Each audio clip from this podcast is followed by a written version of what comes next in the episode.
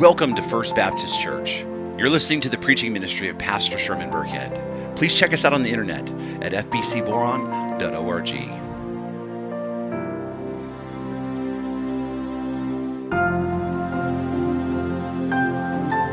So, once again, Psalm chapter 46, beginning in verse 1. And the word of the sovereign Lord reads this way God is our refuge and strength, a very present help in trouble. Therefore, we will not fear though the earth gives way, though the mountains be moved into the heart of the sea, though its waters roar and foam, though the mountains tremble at its swelling. Selah. There is a river whose streams make glad the city of God, the holy habitation of the Most High. God is in the midst of her. She shall not be moved. God will help her when morning dawns. The nation rages, the kingdoms totter. Her, he utters his voice, and the earth melts. The Lord of hosts is with us. The God of Jacob is our fortress. Selah. Come, behold the works of the Lord, how he has brought desolation onto the earth. He makes war cease and in the end of, to the ends of the earth. He breaks the bow and shatters the spear. He burns the chariots with fire. Be still and know that I am God. I will be exalted among the nations. I will be exalted in the earth. The Lord of hosts is with us. The God of Jacob is our fortress. Selah. The early church father, Augustine of Hippo, once wrote Trust the past to God's mercy, the present to God's love, and the future to God's providence. So, for many people recently, I think it has been one of those days. Have you ever had one of those days? I think you know what I'm talking about. One of those days when, when everything seems to go wrong. One of those days when you realize getting out of bed was a mistake. One of those days when everything and everyone around you seems to be against you. I think we've all had one of those days. Well, that right there is the back story to the text that we're looking at today. You see, King Hezekiah, about 701 BC, was the ruler of the southern kingdom of Judah when the world's greatest army, the Assyrians, came and surrounded the city of Jerusalem, threatening to conquer all of Judah. King Hezekiah was really having one of those days because this was a very viable threat. The Assyrian army, under the, the leadership of Sennacherib, was the world's greatest superpower at the time, and they were rolling. They conquered everyone, including the northern kingdom of Israel, Judah's own people. And now that they had their sights set on Judah, so this was not a joke. This was a, a crisis of epic proportion. In fact, the threat was so real that Hezekiah asked them, What can I do for you so you will leave me alone? And Sennacherib said, All right, I'll make you an offer that you can't refuse. Sennacherib replied by saying, Give me 300 talents of silver, or 22,500 pounds of silver, totaling today's money about $5.5 million. Right? And then he says, Give me 30 talents of gold, which is about 2,250 pounds of gold, worth today about, about $61 million. And then he says, I'll leave you alone then. All right? Basically, give me 65 million bucks, and me and the boys will pack everything up, and we will go home and leave you alone. Which is astonishing. $65 million from a nation that is smaller in size than Kern County. But what's even more astonishing was the fact that Hezekiah paid it. He paid them off. He, he emptied the temple treasury. He removed even the cladding from the door, the gold cladding from the doorposts, in order to pay this ransom. Hezekiah paid this, this man off to the tune of $65 million. That is how serious this threat was. And all of Judah and Hezekiah was scared, and for good reason. The world's biggest bully, the world's biggest army, the strongest nation on the face of the earth was knocking on the door, threatening to kick it in and kill everyone inside. And so he paid it. But to make things worse, as with bullies always, it wasn't enough. He paid them, but it didn't get rid of them. The threat didn't end because they came back, and the Assyrians, when they came back, they said, Hey, we are here to conquer you, and there's really nothing you can do about it. There's nothing you can do about it. Not even, not even your God can save you. And so Hezekiah and the rest of Jerusalem felt like the whole world was, get, was against them, which basically was true. Right? The majority of the known world had been conquered by the Assyrians, and there was no one to help them. There was no one to come to their aid. So, in essence, the whole world was against them. Everything and everyone was against Hezekiah and the inhabitants of Jerusalem. Now, you may never have had an invading army surround your house, and you might not have ever had to pay a $65 million ransom, but I'm sure that you have felt at times in your own life that the whole world was against you. Like the time when all the circumstances of your life have piled up on you and you feel them collapsing in around you. Or the times when you feel all alone and it seems that you're that, that all the odds of everything around you are against you doing anything that you want to do. And, or those times when everyone outside just seems to want to be have a piece of you, where everyone's mad at you, every, everyone's angry with you. Or when it seems like everything you touch falls apart. Like everything that you're involved in, everything that you're working on just seems to, to go sideways. Or how about now? How the whole world has gone crazy, right? And you're going backwards financially, but you can't even go find work because of social distancing. And, and on top of that, the doctor won't see your kid with a fever because, because he's not showing symptoms of COVID. And your neighbor down the street is turning you into the sheriff because you forgot your mask. Right? And then your teachers are piling up all the work that they're trying to get done by the end of the year, and they expect you to teach Common Core mathematics and on top of that, you're out of toilet paper and you're out of bottled water and the car won't start. Have you had one of those days? Well, today we're going to talk about trusting God when you're having one of those days or one of those weeks or one of those one of those years. Because let's be honest, life is hard. It is. I mean, I think now the illusion of how easy life is has been kind of like shredded for us. Right? And it can pile up on you in a hurry. It can feel like, like you are all alone and everything around you is standing against you. But hear me. In times like that, you can trust God, even when you're having one of those kinds of days.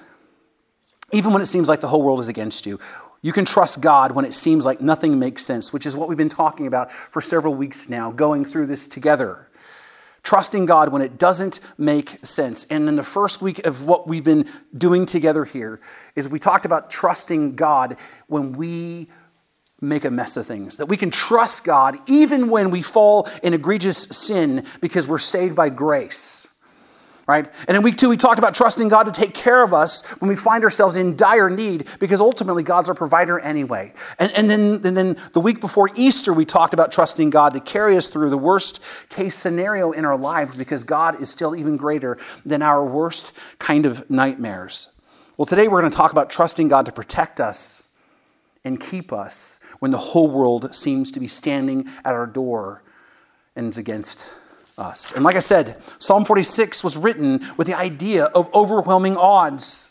That's the background of the text. In fact, the psalm was written in response to God's miraculously delivering his people from the clutches of the world's strongest nation. Psalm 46 was written to celebrate and tell the world about how they trusted in God through a, an incredible crisis and God delivered them.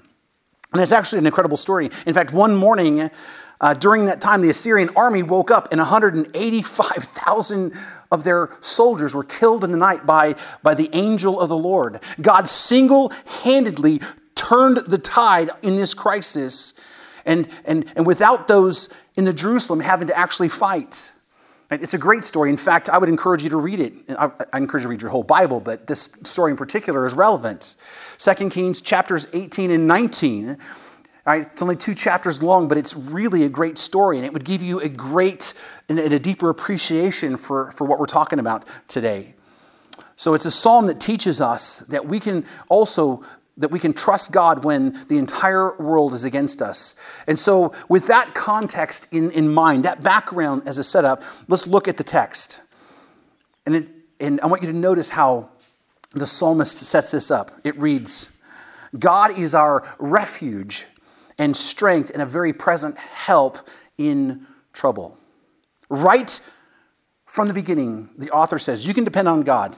And the reason why is number one, God is our refuge. He's the place we run to when things fall apart. Number two, He is our strength. He is the one who strengthens us when we are weak. And number three, God is our present help in times of trouble. And I want you to notice God is not just help in trouble, He is our present help in times of trouble. God is with us present with us in times of trouble. The Creator God, the one who is beyond the limits of your imagination, that God is with those who trust in Him in times of trouble. And so, right from the opening verse, we're told that we can trust God to protect us because He is our refuge, He is our strength, He is our present help in times of trouble. And then in verse 7 and 11, we see that, that God is also our fortress. Right? Not only is he our refuge, the place that we can run to for safety, he is our fortress, our fortified position within which we can find security when all of the armies of heaven and all the armies of earth come against us. God himself is our fortified protection in whom we find safety and peace in times of trouble. And if that's all we talked about today, that right there should be enough from the text to encourage you in a time like this. Because right from the beginning, we're told we can trust God to protect us. You see, the word pictures here convey the idea of a God who is actively, powerfully protecting his people and those who trust in him. We who trust in him can be confident that he will protect us. Now, I realize it's probably a very elementary truth for those who follow Christ, right? It's one of the basic things I think we believe. Right? It's not a new revelation. Right? This is not a new teaching. But this is something I think that we need to fully understand, but also we need to live it out. Because there are oftentimes when, there, when, when, the world comes against us, we might intellectually know this truth, but we don't always live out this truth. We don't always trust God to protect us when everything is against us. Instead, Sometimes it seems when we're in trouble and crisis finds us, we find ourselves panicking and worrying and even trying to do to trust in other things rather than prayerfully trusting God to protect us and working things out. It seems that instead of understanding that God has promised to save us and provide for us, and as his word says, work all things out for our good, we lose sight of that truth and we look for protection in other places instead. There are times when our circumstances are so dire that we feel like we need to trust in other things besides God, like money. We put our trust in money trying to buy our way out of a bad situation, like Hezekiah. $65 million only to kick the can down the road a little ways. Or in our panic, we, we, we in, in trying to find a way out, we get into a position we end up trusting the wrong person or the wrong people. How many of you have ever trusted somebody who was the wrong person when you were in a bad situation. I know a family who had lost a loved one, and one of their relatives was trying to convince the rest of them to take power of attorney so that they could have control and ease their mind. But really, they weren't after helping, they were actually after the assets of the estate. Right? They said they want to help, but, but really, they just want the money. Sometimes we when things get hard and find ourselves in really difficult situations, we end up trusting the wrong people. And, and the truth is, when we get into a jam, it seems like when it, when it seems like everything else is against us, we tend to become very emotional and very panicky. Even those of us who claim to be logical and rational, we can become emotional in circumstances. I think men are really, really great at this facade. Oh, I'm not emotional, I'm, I'm rational. Let your team get beat by 75 points and see how rational you are. Well, it seems like their team has more points than ours. Never heard any man say that before, right? Or how about get a pink slip, you know, at your job? Oh, well, I've enjoyed my stay here. I guess they don't need my services anymore. That's not how we react, right? The, the fact of the matter is, is we all can become emotional. And in our emotions, we can make choices and make decisions in order to take the pressure off of us that, that oftentimes make things worse and blow things up. Right? How many of you have been there where in your emotions you've made bad, rash decisions? Yes. You find yourself at a feud at work, maybe, right? And it seems like this feud might even turn into something where you can get fired or at the very least cost you a promotion or at least some credibility. And then you begin to worry about it and you get upset about it and you ruminate on it and you think about it and, and it begins to eat you from the inside out. And, and then you begin to feel like, man, I'm backed into a corner and there's no way out. And, and you begin to think to yourself, I need to do something about it. I need to take action. I need to confront this person only to find that by walking in your own strength, you've made everything worse. They only thought that you were a jerk. You just proved that, they, that, that, that they're right. Or you get into a financial jam and you panic. And then you think the only way out is to get a, get a personal loan or, or to get a payday loan or start living off of credit cards or maybe somebody you know, you know, is just flat throwing you under the bus publicly or especially on social media. And then you see it, and then you see all the likes, right? That other people are like piling on, and all the comments, and, you, and it, thinks, it seems like everybody believes what this other person's saying, and you feel the urge to jump right into the fray and get online and make it nasty and go right back after people, even though you know instinctively it's not going to make it better. Oftentimes, we get into these situations where circumstances in our lives make us feel like the world is against us. And because of that, we often forget that God is the one who is our refuge. God is the one who is our strength. He is our present help in a time of trouble. We forget that we can trust Him to protect us. And instead of that, we begin to trust our instincts, we begin to trust our money, we begin to trust our friends or our emotions, and, and many other things. And things go from bad to way worse. But the truth is, if we'll embrace the truth, is we can trust God to protect us and help us through all of those times because He is sovereign and in control, He is trustworthy, and He is compassionate. Now, He certainly might direct us to use resources, He can do that, and He might help us or cause us to lean on people and he might even call us to trust in our own instincts, but ultimately, our trust needs to begin and be centered on and focused on him, and everything else then is secondary because he is the one ultimately that's our protector. And then in verse 2, it says, Therefore, will not fear, though the earth gives way, though the mountains be moved into the sea, though the waters roar and foam, though the mountains tremble at its swelling. Now, the author of the psalm is painting a very graphic picture, a picture of an event that's beyond imagination, a picture of epic, gigantic magnitude. Right? He's talking about a cataclysm here. Right? He's talking about something that changes the world, an event that, that if it happens, there's nothing you can do about it. Kind of like what's happening now around us. And, and, what the author is saying here is when that happens, when these catastrophes happen, we will not fear, we won't be afraid. And it's not because, because we're strong and fearless, but because God is our hope. He is our protector. He is the one we trust. He is our refuge and our strength. You see, we can trust God to protect us even under cataclysmic circumstances, like during earthquakes. Because that's what he's referring to here. When he says the earth gives way he's, and, and the mountains be moved in the heart of the sea, the author is talking about incredibly big seismic events like earthquakes. Kind of like last July, right? I mean, I think we all remember the Ridgecrest earthquake that affected so many people there, but it also affected us here. We felt it here. But even more than that, how about worse ones like, like the Northridge earthquake? How many of you remember the Northridge one? Yeah, like many buildings fell, freeways fell, and, and 100 miles from the epicenter was where I lived, and it still shook me out of, out of bed. And earthquakes can be really scary things, right? And, and the reason why they're scary is number one, they're sudden, they come out of nowhere, it seems. And number two, earthquakes tear down the illusion of how stable our lives are. Because even the ground itself the ground that we walk on, the ground we live on, the ground we build our, our homes on and drive on and, and live day to day.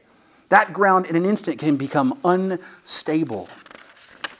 And we can lose our footing as a result.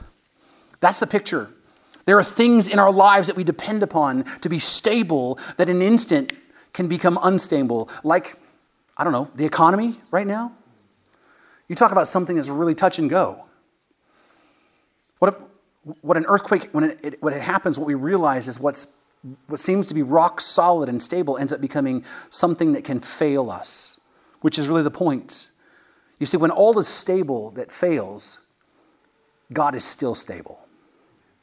When all the earth caves under your feet, when all the earth shakes and so hard that mountains are thrown into the sea, when, when your save, savings account dwindles to nothing, when your entire world is turned upside down by a virus you cannot see, we can still trust in God because when everything else fails, He doesn't fail. That's the metaphor. When the things that you're depending on are stable, or seem to be stable, and the ground under your feet, whether it's your retirement, your friends that you're trusting in, and every other part of your life, the company that you're depending on for your work, or the government itself, when things around you that you're depending on fail you, you can trust in God because He won't fail you. That's the picture. And then the, and the next metaphor is about floods. Notice the language. Though the mountains be moved to the heart of the sea, though the waters roar and foam, though the mountains tremble at its swelling. Right? This is an image of, a, of an earthquake that's so big that, that a mountain is, slides right off into the ocean. Well, when earthquakes happen and big chunks of land fall in the water, what typically tends to follow after that? Tidal waves, tsunamis, flooding. Right? If there's another natural disaster besides earthquakes that can tear down our sense of security, it is flooding. Be it like a flash flood, be it like a dam breaking or a tsunami, floodwaters have a tremendous power to wash away lots of things that we take for granted that seem to be stable. I think we've all seen the footage of the houses floating down a stream as floodwaters wash away entire houses. Floods can, can, can move trees and buildings and rocks. It can, it can move cars. It can rip complete roads apart in, in minutes. It can tear out and erode sides of mountains. Again, there's a, this is a picture of something that is beyond our control. But even then, the author says that we do not fear. Why? When what is strong is washed away, God is still stands firm. That's the point. When what you're leaning on, what you're depending on, when what you have built your entire life on is destroyed, you can still trust God to protect you. You can trust God to take care of you. You can trust God to work all things out for your good. Because when all else fails, God will not fail. When the stable becomes unstable, God is still rock solid, which means ultimately we need to place all of our trust in Him. And then in verse 4 it says, When the river whose stream make, there is a river, excuse me, there is a river whose stream make glad the city of God, the holy habitation of the Most High. God is in the midst of her. She shall not be moved. God will help her when morning dawns. Now, this text right here is really full of symbols because Jerusalem does not have a river in the middle of it. Jerusalem is on a very high place, right? And it depends upon aqueducts and cisterns for water because it doesn't have a river running through it. And yet it says that there's a river whose stream makes glad the city of God. It brings joy to the city. Well, what is the author talking about here? What he's talking about is God himself. God is the river. He is the one who's in the midst of them. He is the one who brings gladness to the city of his people. Because what is it that, that, that rivers bring? I, know that we live out here in the desert, we don't think about these things a whole lot, but I mean, think about this. What, what do they bring? Well, first thing that we, we can see is that they bring life. Whenever you see a stream of water, whether it's a big one or a small one, on both sides of the stream, you will see life like grass and trees and, and plants. Whether it's a big river like the Nile you can see from space, or a little bitty trickle like Dove Springs out in Red Rock Canyon, you will always see growing on either side of it life. When you drive to Lake Isabella, up to 14 and you turn to the 178 go west when you drop in that kern river valley you can see where the river is from the road because you can see all the life that's around the river and, and like the river god himself brings life and the reason why he brings life is because he is life. He brings life to the city, He brings life to His people. In fact, Brothers and sisters, that's what salvation is. God brings life. God did not come into the world to make bad people good. He came in the world to make dead people alive. When you were a sinner, and in your rebellion, you were not a bad person, you were a dead person. The Bible says you were dead in your sins and your trespasses. You were spiritually dead. God did not come to clean up your behavior, He came to make you alive. That is the point what Jesus is saying when He says, if a person is to see the kingdom of heaven, he must be what? Born again. He must be made spiritually alive. And that's what God does. He brings life like the river. But God also, like the river, does something else. He brings purity. That's, a, that's an important thing about running water. Running water brings purity. Stagnant water ends up becoming contaminated. Running water brings purity because it washes away contamination. That's why you wash your hands and your dishes under running water. That is why it's better to drink out of a stream than it is out of a standing pond. Running water brings purity, and so does God. Not only does He bring life, but he also brings a purifying influence of the Holy Spirit. The Holy Spirit is referred oftentimes to as a river, right? When you put your trust in Christ, God not only gives you new life, but then He begins to work inside of you, cleaning you up from the inside out, progressively giving you the power over the sin that stains your life. When you are saved from the penalty of sin that's called justification, right? You're justified by faith and in Christ. But then when God when he does that, he's not finished with you. He continues his work in you. He comes to live inside of you, strengthening you, and progressively giving you the power to overcome the sin in your life. Progressively, he purifies you. That's what we call sanctification, which is God, through the washing of the Word and through the power of the Holy Spirit at work inside of you over time, slowly purifying you and cleansing you. God, like a river, brings life purity, but he also brings hope. Rivers have always been symbols of hope in those cultures and also in the Bible. In fact, what we see in Revelation chapter 22 is the hope of all of those who trust in Christ. It says, The angel showed me the river of the water of life, bright as crystal, flowing from the throne of God and of the Lamb through the middle of the streets of the city. Also, on either side of the river, the tree of life with the 12 kinds of fruit, yielding its uh, fruit each month. The leaves of the tree were for healing the nations. No longer will there be anything uh, accursed, but the throne of God and of the Lamb will be in it, and his servants will worship him. They will see his face. And, they, and his name will be on their foreheads, and night will be no more, and they will need no light or lamp or, or sun, for the Lord God will be their light, and they will reign forever and ever. This is a picture of our hope. When we are finally saved from the presence and the effects of sin, right? That, by the way, is called glorification.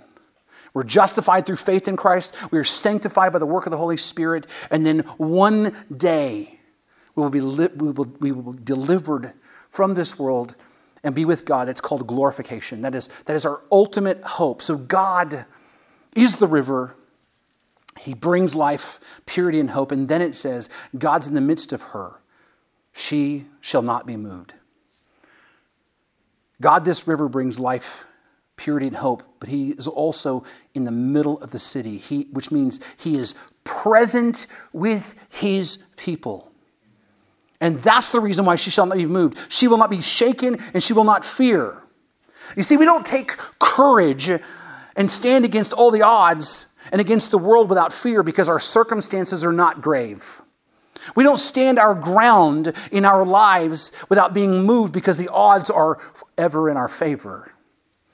We don't face adversity with, with, with courage because we're strong enough to do so on our own. No, we are not moved and we are not fearful because God Himself is in our midst. God is with us. If there's a truth I think that we all need to remember, if there's a truth that I think we all need to hold on to, if there's a truth I think that, that all Christians should be rallying around right now, is that God Himself is with us. And then it says, God will help her when the morning dawns. You see, the very God that brings life, the one who brings purity and hope, and isn't far off, he is near and he is in the midst of his people, and he promises to help. He promises to help because he promises to never leave us or forsake us. He promises to work all things out for our good. He promises to provide for our needs. He promises to see us safely home. He promises to finish what he starts in us. We can trust God to protect us because he promises. And we can trust his promises. And then verse 6 it says, the nations rage, the kingdoms totter. Or the other words, the nations are in chaos and the kingdoms are crumbling, which really is the history of all mankind. Nations rise up out of nothing, become powerful, and, and they war against other nations, and they become all powerful, and then they ultimately begin to crumble from the inside out. Throughout history, one nation after the next has risen on the world stage and taken its place as the world's greatest superpower. Egypt was the world's greatest nation at one point. Then it was Israel under King David and Solomon, and then the Assyrians who conquered Israel, and that they came against Judah, and they were then conquered by the Babylonians, who then ultimately conquered Judah. They fell to the Persians, and the Persians fell to the Greeks, and the Greeks fell to the Romans. And then later in history, it was the Spanish who were the dominant ones, and the French, and then it was Britain. And now in the modern era, it's the United States. The United States still remains, at this moment, the world's greatest superpower, but there are currently, as we know, nations that are rising against us, like China, they will threaten and they will rage and they will do what they can do to undermine us. And one day, please hear me, one day, another nation will become the world's greatest superpower if Christ doesn't return beforehand, right? Because that's the pattern of history. Right? There has never been a nation so strong as to survive its own success. God has never allowed a nation to survive its own glory. Why? Because God shares his glory with no one. No matter how powerful the nation is, no matter how great the nation has been, no matter who's in power, no nation has ever been completely sovereign. Because in the end, all things, including nations, will fall. Only God is stable. Only God is immovable. Only God is unchangeable. Only God is unfailing. In fact, it says, He utters His voice and the earth melts. Nations rise and fall through struggle and war and through decades and centuries of work and innovation and industry. But God has the power to melt away the earth with a word. Just by speaking it. In fact, the, one of the translations says it this way that God's voice thunders and the earth melts. God is more, God's word is more powerful. God's word is more powerful than all of the greatest nations in history. And then in verse 7 it says, The Lord of hosts is with us. The God of Jacob is our fortress. That is the God who is with us.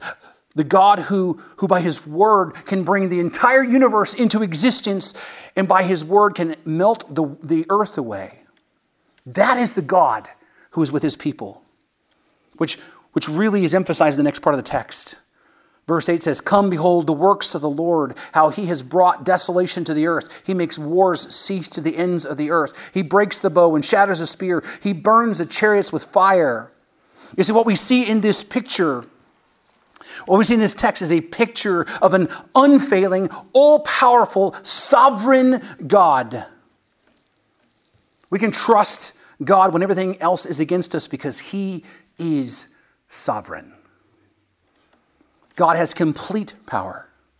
That's the picture we see in the text here. God is not moved. God's people do not fear when they're surrounded by on all sides because they, because their most powerful enemies is nothing compared to God. God is in complete control.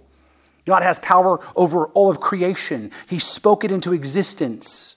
He speaks and it says the earth melts. Even Jesus himself, when he was on the earth, he spoke and the wind and the waves obeyed him, proving that he's God in the flesh because he has the prerogative to speak over creation. God also has the power over the nations. In Job chapter 12, verse 23, it says, He makes the nations great, He destroys them, He enlarges nations, He leads them away. All nations, all rulers, all authorities are subject to His control. No matter who rises to power, no matter how great a nation becomes, God is still fully and totally in control, even now. God also has power over rebellion and war. Again, look at the text. It said he makes the war cease to the ends of the earth. He breaks the bow and shatters the spear and burns the chariots with fire. There's not a weapon that is so powerful that God himself cannot render it completely useless. There is not a battle that God cannot end, and there's not a conflict that is so far gone that God himself cannot turn the tide. In fact, the Bible, if you read it, is chock full of stories where God continually helps his people face impossible odds. He delivers them from, from victory to victory. I mean, the story of Gideon is, Gideon is just one 300 men against thousands. And God routs the army. God has power over rebellion, war, and conflict. God's people have always been able to trust him, even when all seems lost, because God has proven time and time and time again that he is the one that's in control, which means Nothing can withstand his authority. Nothing. Everything in all of creation, as we've talked about, is subject to God's divine authority. And as it's been said, there's not one molecule that's maverick. There's not a molecule in all the universe that is outside God's sovereign control, let alone a little virus. God is completely, totally sovereign. That is the foundation that is the foundation of the reason why you can trust in him, because he has the power to do whatever he wants. He has the power to save, he has the power to provide, and he certainly has the power to take all of your circumstances and work them out for your good. We can lean on God. We can look to him. We can trust in him. We, when, when everything seems against us, we can depend upon him because he is sovereign and in control. And as we have said before, multiple times, we can trust God because He's completely trustworthy. And this text, we see that we can trust God because He is our present help. And I love the way the psalmist actually wrote this. Right? This is very interesting. When, when you get down into the weeds of the language, there's always a lot there. Right? Because he says that God is our very present help in trouble. This is important because I want you to notice, right? This word is important. It really qualifies a statement here. The word that actually gets translated into very is from the Hebrew, word meod. And what this word means is exceeding, abundant, or even mighty. So, in other words, this phrase can be translated as the Lord is our abundant help in a time of need, or our exceeding help our mighty help. You see, not only is God what we need, He's more than what we need. God, God, His help is abundant. God's help is exceeding. And, and, and when we are in need, God is more than enough, is really the idea here. And have you ever thought about that when, when things go wrong, when you face the worst that life has to offer? Have you ever thought to yourself, have you reminded yourself that God is more than enough for you? Because He is. He's more than enough. Even the Apostle Paul himself faced great difficulty, and even at one point in his life had a physical ailment, and he asked God three times to take it from him, and Jesus was like, Nope. My grace is sufficient for you. My grace is sufficient. It's enough. God and His grace is more than enough for you in your time of need. It's more than enough to see you through, even now, where you are. You can trust Him because He's more than enough to help you. God is your very present help. You see, it's not just a fact that He can help you, it's the fact that He Himself is with you. We see this, this is a repeated theme throughout this text here. Verse 5, it says, God is in the midst of his people. Verse 7 and 11 says that the Lord of hosts is with us. In fact, the word Lord here, L, capital L, capital O, capital R, capital D, actually is from the Hebrew word Yahweh. It's God's personal name. God Himself is with him. The psalm, psalmist is saying is God, Almighty God Yahweh, is with him. God Himself is with us, which interestingly enough is a name of Jesus. What is the name? Emmanuel. What does Emmanuel literally mean? It means God with us. This right here is why he came to the earth to be physically with us, not just spiritually, but physically with us, and to walk in our shoes and to identify with our frailty and to live the perfect life that you and I couldn't live and to, to pay a penalty we couldn't pay. Christ, God in the flesh, came to be with us and to do for us what we couldn't do for ourselves, to rescue us from our sin. And more than that, the Bible we're told that, that those who trust in Christ receive God, the Holy Spirit, and He makes His dwelling place within us. He is literally present within us. What an incredible, overwhelming promise that God is our very present help in need. Wherever you go, there's God. God promises to be with us, and we know God is tr- trustworthy because he keeps his promises. But more than that, God is also compassionate. Notice verse 10, probably my favorite part of this whole text. It says, Be still and know that I am God. Ultimately, I think this is the heart of the matter. When the worst possible circumstances surround us, when it seems that all the world is stacked against us, we are called not to panic, not to try to walk in our own strength, not to fear or worry ourselves sick. We are called to be still and to know that He is God. God calls us to rest in Him. That's what it means to be still. It means to rest. The Hebrew word for being still means to cease, it means to let go, it means to relax. The idea is really what to let go and, and let God is, as Rick always reminds us by pointing at his tattoo, right? He always reminds us, let go and let God. I know we've heard people say that before, but that's really the summary of this text. Let go and let God. We need to rest in Him. We need to trust in Him. We need to set aside our worries and our fears and our tendency to trust in ourselves and our own abilities and trust and, and rest in God's sovereign power. We need to trust in and rest in the fact that His promises are here to help us, that, that He is trustworthy to keep those promises. We need to trust in and rest in the fact that He is compassionate and that He loves us. That's the thing that you have to rest in. The fact that God loves you. I think that's the thing that gets lost when things are difficult. That's the thing that, that our emotions tend to overwhelm when it seems like everything is a train wreck, that God loves you. That's the truth that we lose sight of. When the world is falling apart, we need to rest in the fact you need to rest in the fact that God loves you. He loves fallen, broken, sinful you. In fact, we're told that God shows his mercy for those who love him, and that while we were still sinners, incapable of loving him back, Christ died for us. You were a broken sinner just like me. You deserved what you deserved because of your sin was death. You deserve an eternity in hell. What you deserved is for God to just leave you alone in your struggles with no help at all, with no refuge, no help, no strength. That's what we deserved. But while we deserved those things, Christ, because of God's love, died for us, demonstrating that love.